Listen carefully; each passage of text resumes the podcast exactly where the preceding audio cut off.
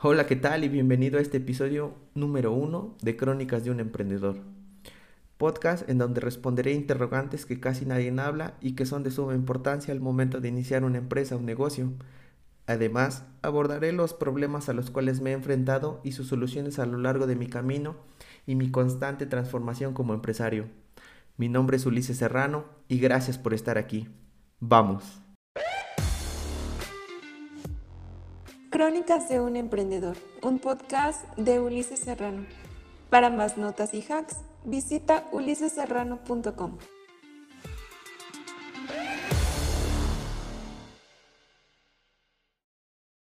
¿Cómo elegir socios? Esta es una pregunta que casi nadie sabe o se hace. Todos creemos saber la respuesta, pero como veremos a través de este capítulo, algunos de los puntos que planteo son bastante contraintuitivos. Algo curioso es que al menos nunca yo me topé con una conferencia en donde toquen este delicado e importante tema.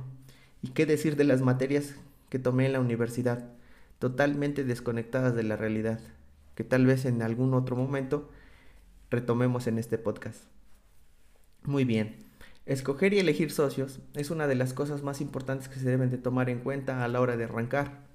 El motivo por el cual estoy haciendo este episodio de podcast es transmitir un poco de conocimiento que me ha llevado varios años, tiempo y dinero perdido. Lo que quiero es dar un panorama mucho más amplio y de proporcionarte cuatro formas puntuales para que tú mismo puedas filtrar personas. Lo que voy a explicar obviamente pues surge de mi experiencia personal, pero también gracias a los libros que he leído, como lo son Vendes o Vendes de Gran Cardón, La Semana Laboral de 4 Horas de Tim Ferris y algunos consejos que da Aaron Benítez. A continuación veremos con más detalle estos puntos. Punto número uno. Nada de amigos.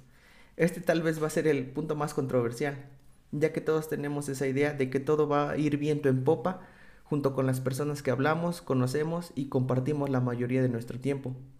Pues déjame decirte que esto te traerá más problemas que beneficios a largo plazo, ya que se te va a hacer difícil generar una estructura en donde exista una jerarquía, ya que va a ser saboteada por tus sentimientos y tendrás un sesgo emocional.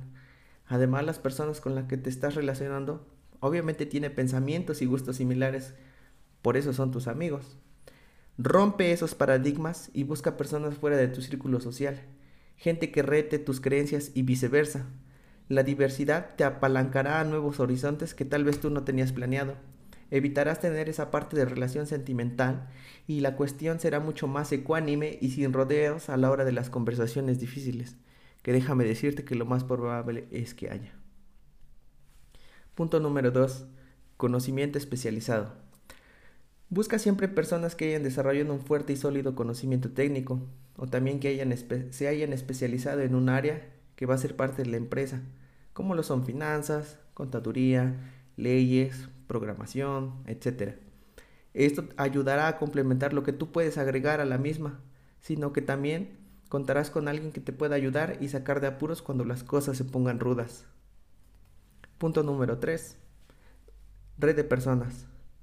Debes de agregar a tu equipo a personas que ya cuenten con una red de conocidos mediana a grande o que tengan la facilidad de relacionarse con los demás, en dado caso de que tú seas una persona un poco más tímida.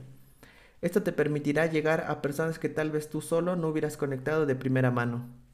Algo que debes de tomar en cuenta es que tu negocio no se va a hacer sólido ni fuerte si no empiezas a generar una red de personas que te conozca y sepan recurrir a ti cuando tengan un problema o proyecto relacionado con lo que tú estás ejecutando.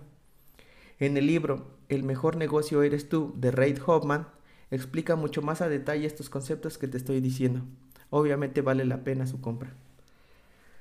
Hemos visto que gracias a Internet, personas de todo el mundo pueden generar redes importantes que no solo catapultan a esas mismas personas, sino también los productos y servicios que ellos ofrecen. Entonces, no tengas miedo. Punto número 4. Aportación económica. Alguien que pueda aportar económicamente es un peso menos encima del cual tú te tienes que preocupar, al menos por un tiempo. Alguien que capitalice o inyecte dinero a la hora de empezar es importantísimo. No solo impulsa a la empresa o negocio a invertir en publicidad, equipos, salarios, entre otras cosas, sino que también te está mostrando con firmeza y su verdadero compromiso con el proyecto.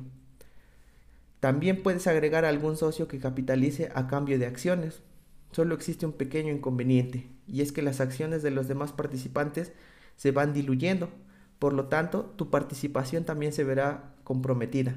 Este es un movimiento valioso pero comprometedor, ya que si se busca de esta forma de apalancamiento, se termine con una fracción mínima de la empresa. Obviamente vale más tener un 1% de 10 millones de pesos que tener 100% de nada. Y bueno, estos son los cuatro puntos que son vitales que los entiendas y los ejecutes. Te hablo desde una posición de experiencia propia y me habría gustado mucho que alguien me hubiera comentado esto hace 5 años lo cual me hubiera ayudado de forma estratosférica a catapultar mi crecimiento de manera más rápida. Mi nombre es Ulises Serrano y recuerda, ten una mentalidad disruptiva tomando acción masiva. Nos vemos. Crónicas de un emprendedor, un podcast de Ulises Serrano. Para más notas y hacks, visita uliseserrano.com.